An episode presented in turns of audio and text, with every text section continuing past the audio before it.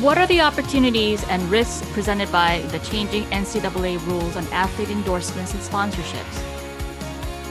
I'm Po Yi, a partner in Manatt's advertising, marketing, and media practice, and this is Perfect Balance, an advertising law podcast from Manatt. Before we start, I'd like to tell you about our upcoming mailbag episode. This summer, with the help of my Manatt colleagues, I'll be answering listener questions in a special program. Over the course of the past nine episodes, I've loved receiving feedback from listeners. This mailbag episode is my way of saying thank you for all your support. So please don't be shy. Head to the survey in our caption and let us know what's on your mind. We'll spend the entire program digging into your questions. For today's episode, my guest is a colleague from the Manatt Digital and Technology Group, Matt Reis, who is both a consultant and an attorney in the group. Prior to joining Manatt earlier this year, Matt was a longtime chief in house counsel for an NHL club. Matt, thank you for joining me today. Oh, thanks very much for having me. Really excited to be on. College sports is big business, especially for Division 1 schools, generating hundreds of millions of dollars annually for such schools. And yet, for years, student athletes could not directly benefit financially while playing in college from licensing the use of their name, image, and likeness, commonly known in the industry as NIL rights. There is, however, a paradigm shift occurring right now, where, as a result of multiple lawsuits filed by student athletes over the past 15 plus years, more permissive NCAA rules are under consideration, and new legislation in several states are about to go into effect this summer, which would allow college athletes to start reaping financial benefits from exploiting their NIL rights. Matt, you've spent a big chunk of your career in professional sports, and you've been following the development in NCAA NIL rights for some time now. What are the current NCAA rules regarding athlete endorsements and sponsorships, and how are they about to change? Thanks, Po. I, I, have been following NIL developments, and, and there's a lot to keep up with. And it's a very fluid situation that could change overnight in the event of enacted federal legislation or a Supreme Court ruling in Alston versus NCAA, which is a related case that they heard on March 31st. But it's important for our purposes to back up to the beginning and to look at what's driving all of this. And, and it's the NCAA amateurism rules, and in particular, student athlete eligibility to participate in college sports.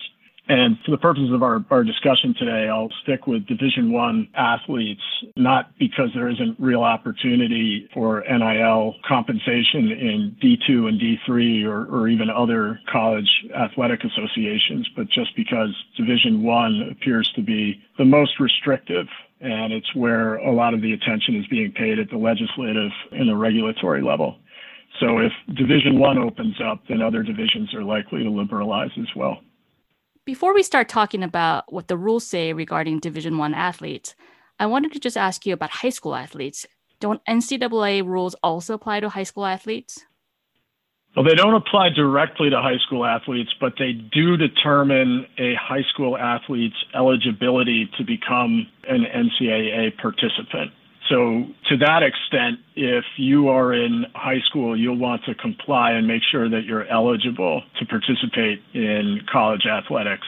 So, you'll have to pay attention to what the NCAA eligibility rules are in order to get through the gate. And essentially, the NCAA eligibility rules for incoming athletes are that when in high school, an athlete would be able to endorse and promote commercial products but not receive compensation. And in addition, once they actually become a college athlete, at least the rules say that they need to stop once they enter into an NCAA program. Okay, so let's talk about Division 1 rules since they're so important for current athletes as well as incoming athletes. Well, to sum up, the NCAA amateurism rules prevent Division 1 student athletes from promoting or endorsing a commercial product or service, regardless of whether the student athlete is compensated or not. So there are several exceptions for promotional activities, provided student athletes aren't paid, but these aren't for commercial products. This is charitable, this is media activities, national governing body promotions, other specific advertisements. So, how the NCAA rules will change and go from you can't endorse a commercial product or service at all to you can license your NIL rights to specifically endorse a commercial product for money. It really remains to be seen where that ends up and what the specifics are. They've been pushed along by developments in state law and by federal bills and various court cases, as well as some influential voices and they the NCAA had to go at drafting proposed changes back in their January meeting, but they tabled those draft rules at that time. And the NCAA's Division One Council is reportedly expected to try again at a June 23rd meeting, if feasible, in their words. And whether it's feasible or not will most likely depend upon whether the Supreme Court has made its ruling or a federal bill has actually been enacted. Let's talk about state laws then. I understand that state laws in some of the biggest college sports states like Alabama and Florida are about to change. What's happening at the state level? Well, at the state level, you have 16 states that have enacted laws giving student athletes the state law right to exploit their name, image, and likeness. Five of those states, Alabama, Florida, Georgia, Mississippi, and New Mexico, will start allowing basically NIL deals as of July 1st of this year. So in a couple of weeks, student athletes who matriculate to schools in those states can start signing NIL deals.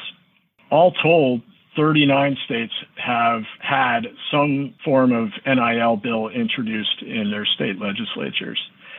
So on a broader level, this this has really kind of driven the push toward student athlete rights to exploit their their publicity rights, but it's also underlined a real need for a nationwide standard. Because what's going on is if you have a school in Florida in the same conference as a school in North Carolina, for example, uh, that will tilt the scale in recruitment to most likely to a Florida school because of the opportunities that exist for student athletes to earn compensation outside of the athletic program and a scholarship. Well, that's a lot to keep up with. But is there a consistent theme among all these different state laws? Certain consistent themes have emerged, in particular with the five states that are coming online in July essentially it applies and it gives the right to students based upon the location of the school they're matriculating to. So it's not where they live or necessarily where the advertisements or endorsements might reach. They usually contain provisions that both affirmatively create the state law right for NIL compensation as well as a prohibition on schools from withdrawing eligibility for that reason. And there are a number that use team contracts with athletes essentially to manage what are potential conflicts and special circumstances regarding the school. So either reputational issues or issues of conflict between a student's proposed endorsement and endorsements that a school already has entered into, or maybe in a, a, product category that the school does not want the athlete to be out endorsing. Also, each of these appear to have prohibitions on schools engaging their own athletes for endorsement purposes. And also importantly, there's no prohibition on agent representation. What are some of the key differences among these state laws? In some cases, they're pretty pronounced. Uh, Georgia, for example, allows the colleges on a case by case basis to essentially affirmatively opt in to requiring their athletes to pool their NIL compensation for the benefit of previously enrolled athletes.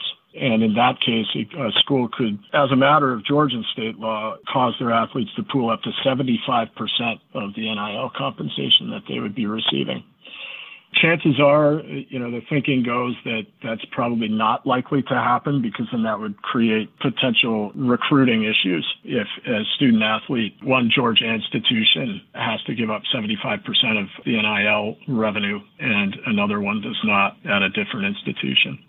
And then another issue will be it's it's really unclear as to how courts in each state may differently interpret what look like similar standards for example, where each state lands on the latitude schools may have in drafting team contracts that have some impact or control on name, image, likeness rights. Matt, I think you made a really good case for federal legislation.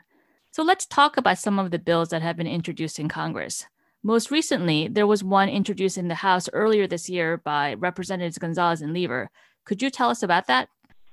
Yeah, there have been uh, a number of bills, and there's been a lot of work and a lot of lobbying and a lot of hearings, and the range of bills have been uh, pretty comprehensive. So it goes from an overall Bill of Rights, like the one that Senator Booker uh, introduced, to more narrow efforts to govern just NIL compensation, like Senator Moran or, or Representatives Gonzalez and Cleaver. And reportedly, Senator Cantwell and the Senate Commerce Committee are working hard to find compromise on a bill that could potentially pass and preempt state law by July 1st. But it's notable that the new legislation that Representatives Gonzalez and Cleaver have introduced in April has been endorsed by the NCAA. So it'll be interesting to see if that's part of the ultimate compromise. And depending upon what a final bill looks like, it could either change a little or a lot of the currently enacted state laws or state law opportunity, to be clear. But also the timing is unclear. Any of these federal laws would seek to preempt state law and establish nationwide standards. And many also contemplate a further evolution in NIL regulation many do so by creating some form of new national level commissions to set new rules and enforcement mechanisms over time.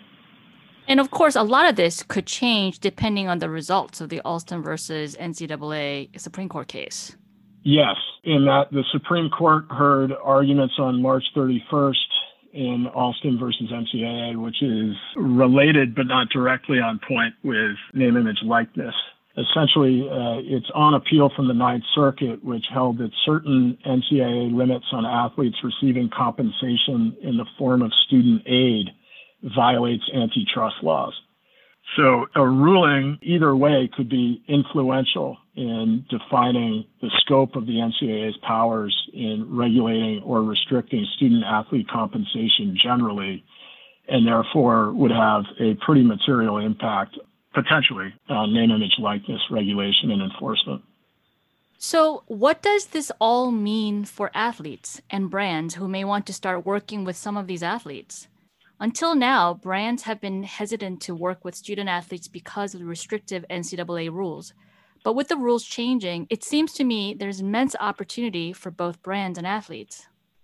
There's a massive opportunity, and it may come from unexpected sources and be a lot broader and deeper than those drafting the legislation and thinking about it actually have really considered. And it really comes together because you have two major elements. You have the rise and maturation of influencer and digital campaigns that are driven by talent created content and the second piece is now the ability to tap a massive source of influencer and endorsement talent that hasn't been able to, to be a part of this. So to look to define the opportunity, look to what brands have done in enlisting talent in other areas such as entertainment or what social media personalities and, and, other influencers have done with the content they create and disseminate online or, or on the new streaming platforms. They've essentially transformed what used to be niche ancillary revenue streams into really full fledged digital businesses. The influencer market is now reportedly in the billions of dollars per year and possibly somewhere around $10 billion, depending upon the source. And the, the new pool of talent is extremely broad. The NCAA Division One alone has 173,500 athletes across 346 schools, and the NCAA counts around 460,000 total NCAA athletes at each level. What's so exciting to me is that with the changing eligibility rules and the ability for NCAA athletes to benefit from the exploitation of their NIL rights, money is no longer centered around the big spectator sports like basketball and football. And now NCAA athletes in other sports can benefit from doing deals with brands, which I think is great, both for the athletes who no longer have to choose between playing competitive sports in college and earning money from exploiting their NIL rights, and brands that want to tap into such athletes' marketing potential. Yeah, it's very exciting and it allows brands to micro segment by gender, sport, region, urban versus rural, age of different audiences the appeal and the already demonstrated reach by social media platform followers, it's notably pretty equal in terms of women to men. And I've seen two out of the top five and five out of the top 10 athletes with the most followers on Instagram are women and in sports like gymnastics and softball. And so if you just look at the potential based upon social media reach alone, the top athletes, some estimates have shown that those number of followers could mean up to $700,000 per year for those athletes. But with the rules still in flux, what are the risks that both brands and athletes need to be aware of? Well, the biggest risk is making sure that the student athlete maintains his or her eligibility to participate in intercollegiate athletics. That's what they're in school for. That's where they're actually deriving a lot of the value from a branding standpoint as well. And the risk is that you can do a deal that's at least currently okay under state law, but federal law changes and the ground shifts from a regulatory standpoint underneath your feet and imposes additional obligations or preempts uh, the state law standards with national standards that differ. And that basically makes it difficult to fulfill the contract that you've signed as a brand with an athlete. For example, if federal law is passed that preempts state law and is along the lines of, of Representative Gonzalez and, and Cleaver's bill, brands that have done deals under state law could end up potentially in a prohibited category under federal law, which would require those deals to be amended or, or unwound. And some of the other risks as well, or considerations in each jurisdiction, looking at state as well as federal, is really the extent to which colleges can participate in athlete deals or allow their, their logos to be used. Then, how can brands and athletes manage such risks? Well, from the get go, they can focus on drafting contracts that have a lot of built in flexibility. We know the laws and rules are going to evolve, and the contract really should either be limited in time or obligations or actually have a provision that specifically addresses the evolution of law and its impact on potential eligibility. So what brands and athletes, when they're doing these deals, should do is, is really sit down ahead of time and define the triggers and the process for amending the contract. They shouldn't leave it to force majeure clauses or change in law clauses to address possibly changing regulatory standards. And when you define the trigger, you have to sit down and say, what's a, a reasonable concern about the student athlete's eligibility? When is it reasonable for the student athlete to be concerned about what obligations might be put on their eligibility and what changes can result with respect to the contract because of that? It's going to be exciting to see how these clauses develop I negotiate a lot of contracts for brands working with athletes, and I haven't seen this clause yet. So I'm actually looking forward to drafting these clauses.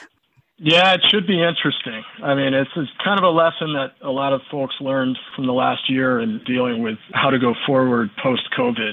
And again, not relying on force majeure, but actually determining and trying to define the specific circumstances and impacts on their contract and where ahead of time they're willing to allow it to go from an amendment standpoint. That's a really good point. Yes, we have some good learnings from this past year. Matt, thank you for shedding some light on the evolving landscape of NCAA rules and athlete endorsement opportunities. Before we end this episode, I'd like to ask you for a couple of practice tips for brands considering working with college athletes directly. Yeah, I would say again, focus on flexibility and making sure that the student athlete is confident that they can maintain their eligibility. I mean, these are important deals, but they're still ancillary to the student athlete being a student athlete and making sure that both sides, that brands can also have the ability to, depending upon what obligations the shifting regulatory scheme puts on brands and the efficacy of the relationship as things change, make sure that they can call people back to the table too. And also check to see if an agent is representing the athlete because in, under state law, agents have that ability. And just as a final point, if schools are prevented from licensing their logos uh, for use by student athletes and brands in NIL deals, then everyone will need a crash course in fair use rules under trademark mm-hmm. law from a practical perspective. Thank you for joining us once again on Perfect Balance, an advertising law podcast from Manatt. And special thanks to Matt for his valuable insights into this really interesting topic. As we discussed in today's episode, as new NCAA rules and state legislation go into effect regarding student athletes' NIL rights, there will be immense opportunity and also some newfound risks for both brands and athletes. Please visit this episode's caption to access resources related to this episode, as well as a submission form for our upcoming mailbag episode. Thank you for joining us for this episode of Perfect Balance, an advertising law podcast from Manatt. The views expressed on the podcast reflect the personal views and opinions of the participants and are not intended to constitute legal advice or counsel under any circumstance. Downloading and listening to this recording do not result in the formation of an attorney client or other business relationship. You should not act on any information in the podcast without seeking the advice of a competent attorney licensed to practice in your jurisdiction.